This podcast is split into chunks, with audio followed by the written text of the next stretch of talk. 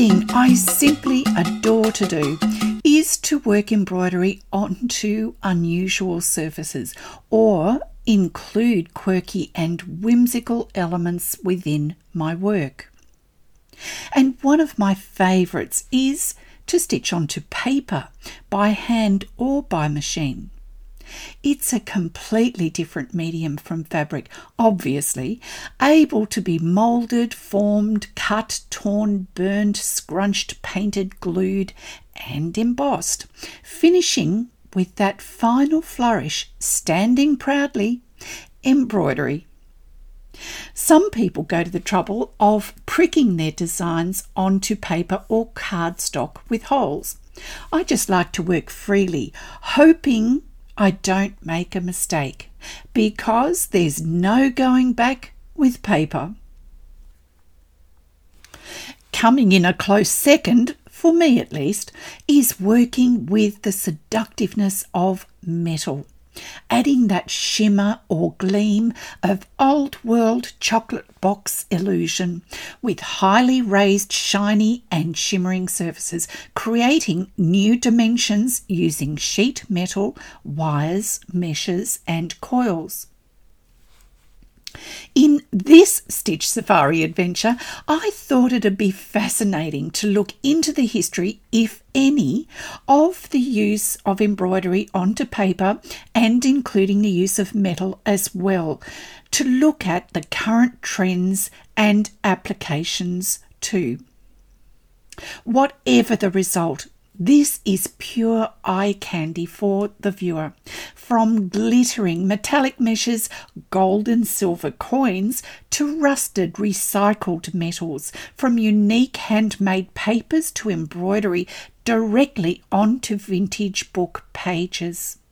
These two mediums both seduce and enhance an embroiderer's enthusiasm and desire to create stunning mixed media artworks. Hang in there, Stitch Safari followers. This is an experience to understand how to innovate, manipulate, layer and deconstruct, and simply be inspired to use our imaginative powers to design and develop embroidery even further. But first, let's look into any history incorporating these two vastly different elements before we move forward. Hello and welcome to the Stitch Safari podcast, a sprightly and upbeat expedition into the alluringly appealing ambrosial world of stitch history, art and embroidery. Each fortnight we'll trek through and discover the utilitarian, the decorative, the quirky and the just plain fun world that is the art of the needle. My name's Cathy Jack Copeland and I'm the Stitch Safari Expedition Leader. I'm an Australian textile artist, teacher, judge, blogger and stitch enthusiast whose work in contemporary machine stitch became my business. The idea of using either paper or metal in embroidery work is to add to the offering of infinite creative options available for the modern embroiderer. We know that metal thread used in textile decoration had a close attachment to the symbolic significance of gold, representing that magical power of the sun, but also displaying the wealth and status through its opulent applications. The use of gold was also a means of artistic expression in various societies via their jewellery, textiles, fashion, and even architecture, incorporating gold's exquisite beauty and symbolism. This form of embellishment on textiles was revered not only for its beauty, but also for its visual impact.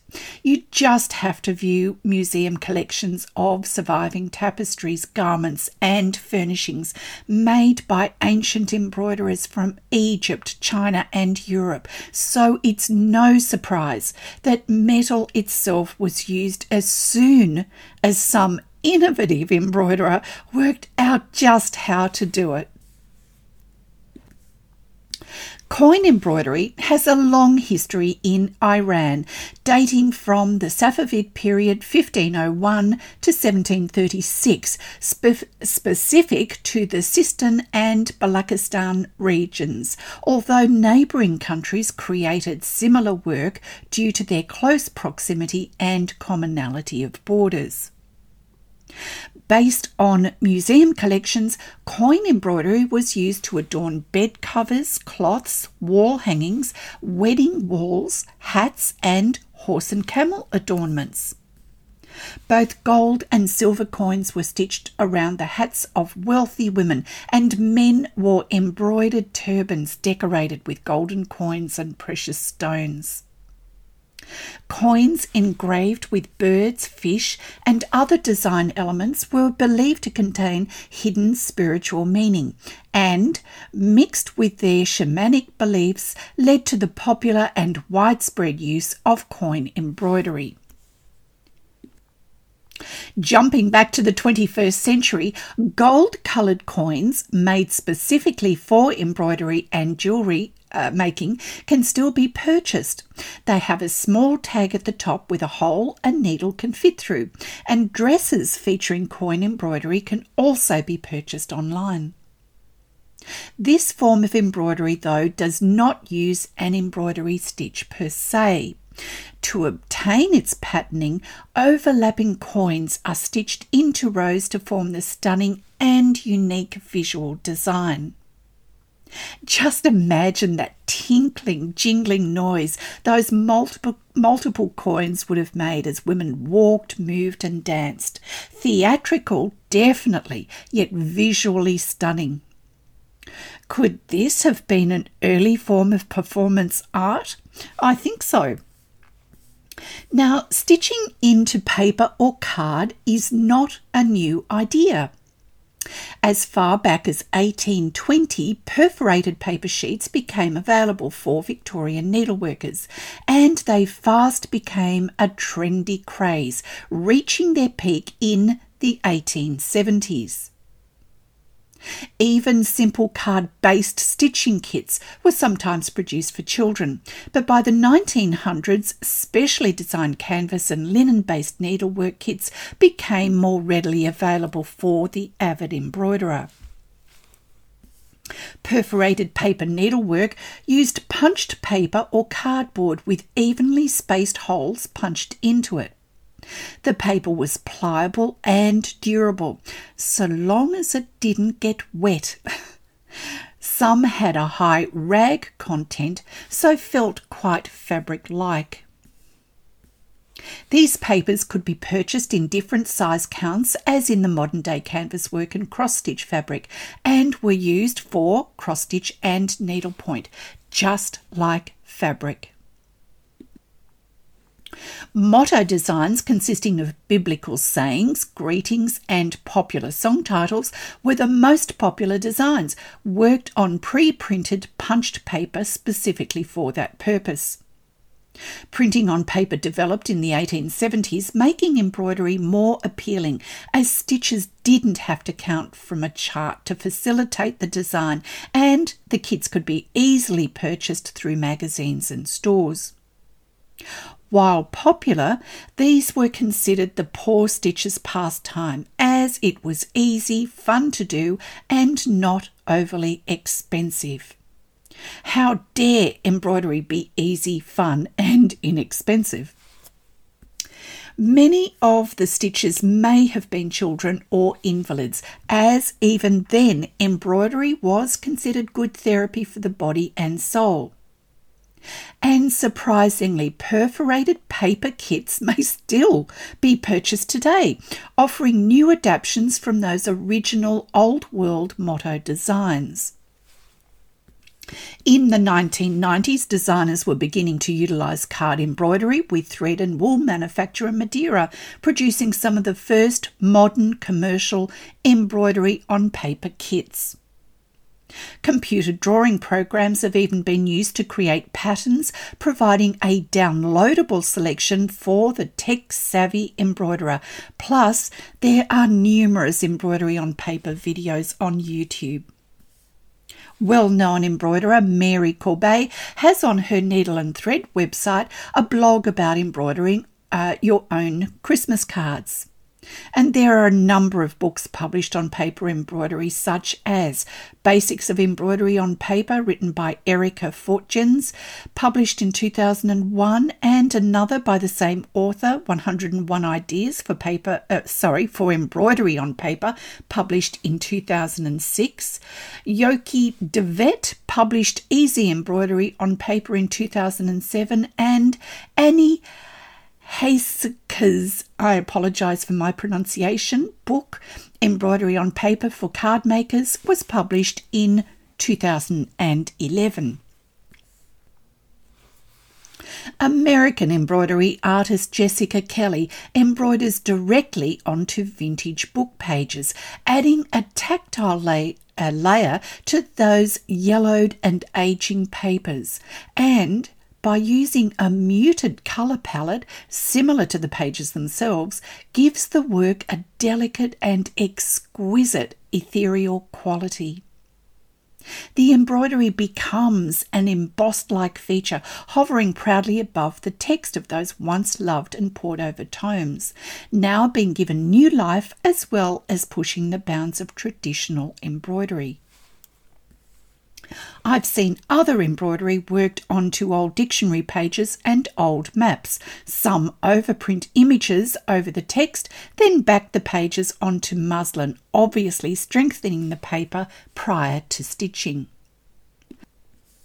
South African artist Nicholas Hlobo uses embroidery and weaving, traditional undertakings of women, on masculine materials such as paper, to create a conversation exploring complex social issues of gender, race and ethnicity, using stitching techniques and three D paper to create intricate tactile artworks.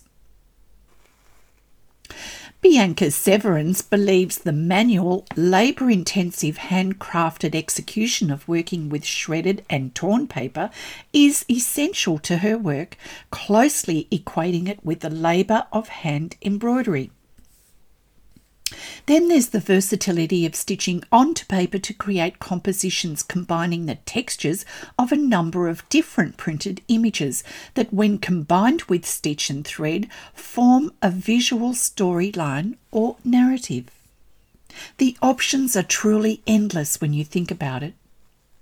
There are numerous other embroidery artists who stitch directly onto paper, including Astrid Polman, Jason Kriegler's amazing work, Lisa Koken, Jean uh, Rill Alberto and Sonia Anasetto's delicately stitched and painted papers, to name just a few. Now, if you're after further inspiration about stitching onto paper, just head on over to Pinterest and type in paper embroidery into the search bar. You won't believe how many images come up, proving just how popular this form of embroidery is. Embroidery artists who work with metal are a little harder to find, but I know they're out there. In two thousand two, well-known English embroidery artists Valerie Campbell-Harding and Maggie Gray published a beautiful book entitled Celtic Inspirations for Machine Embroiderers that focuses on the innovative methods of using distressed fabrics, vanishing muslin and water-soluble paper. But wait for it, along with the contemporary use of metals and wires that add a richness to the stitched fabric. How perfectly that use of metal shim, coiled wires, golden threads and even gold-coloured wax works with the theme of ancient Celtic designs. Just think of medieval illuminated manuscripts distressed and deconstructed, yet retaining the essence of that rich imagery. Another book published in two thousand four by Maggie Gray and J- uh, Jane Wilde, entitled Paper, Metal and Stitch, takes a more contemporary slant on using paper and metal with embroidery, stating that there's an increasing number of mixed media artists who obtain wonderful results using paper and metal in their work, along with other media, even working with recycled metals. Metallic media works so well with embroidery through the use of thin sheets of metal called metal shim, available in copper and brass, along with aluminium sheets in a variety of colorways.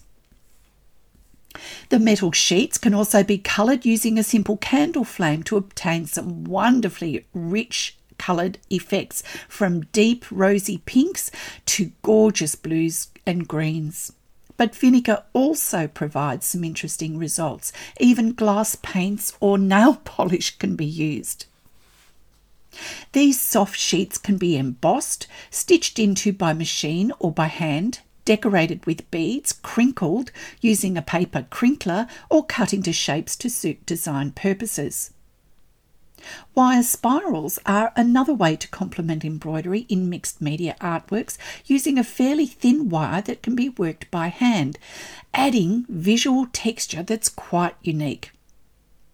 Beads can be added during the bending process to add even more visual interest and texture.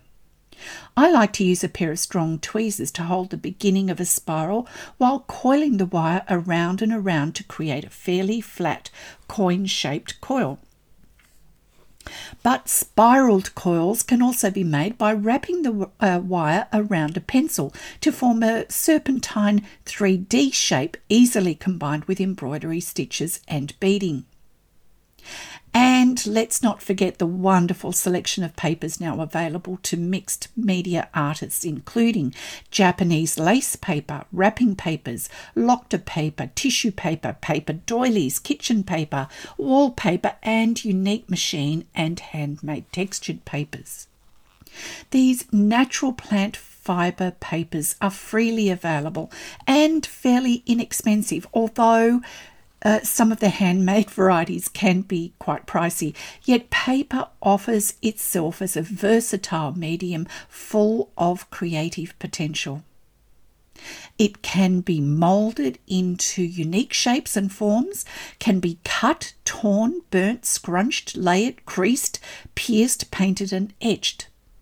Paper assumes a vast array of surface qualities and can give the appearance of both strength and fragility in and artwork. It's also the perfect medium for adding colour using paint. Some of my favourite work uses a variety of white or off-white papers stitched into with white or off-white threads, worked by hand or machine and then overpainted, giving a very expressive and gestural feeling to the work. Whether working large or small, paper can be used to enhance and embellish embroidery, opening up a unique and exciting world of experimentation and innovation. So, if you're into mixed media or you'd like to take your work in a slightly different direction in twenty twenty-three, research paper and metal embroidery. It may just ring some bells for you. But for me, it's all about the colour and texture. I just want that invitation to look closer at a work, to see just how the artist has articulated a theme, and paper and metal become the perfect vehicles. Why not combine paper and metal thread embroidery to create your own unique, unique bricolage construction of diverse elements? The possibilities are endless. As always, thank you so much for your time. I love having you here and it's truly appreciated. Tell your friends to tune in and subscribe, and let's make twenty twenty-three the best year ever. Stitch Safari's now reached over eleven thousand downloads, and that's all thanks to you. It's also been mentioned as one of the twenty best embroidery podcasts of twenty twenty-one by Warp Magazine, listed as one of the top shows about embroidery by Repod in twenty twenty-two, and recorded in the top five textile industry podcasts you must follow in twenty twenty-three by FeedSpot. And I'm extremely grateful. Please leave a message and subscribe to the Stitch Safari podcast. There's just so much more to discover, and it's all so fascinating. I do post interesting tidbits on Instagram and Facebook from time to time, as well as book reviews and a blog on the Stitch Safari website, so do head on over. Till the next exciting episode of Stitch Safari and our next inspiring adventure into Stitch, embroidery and design. Bye for now.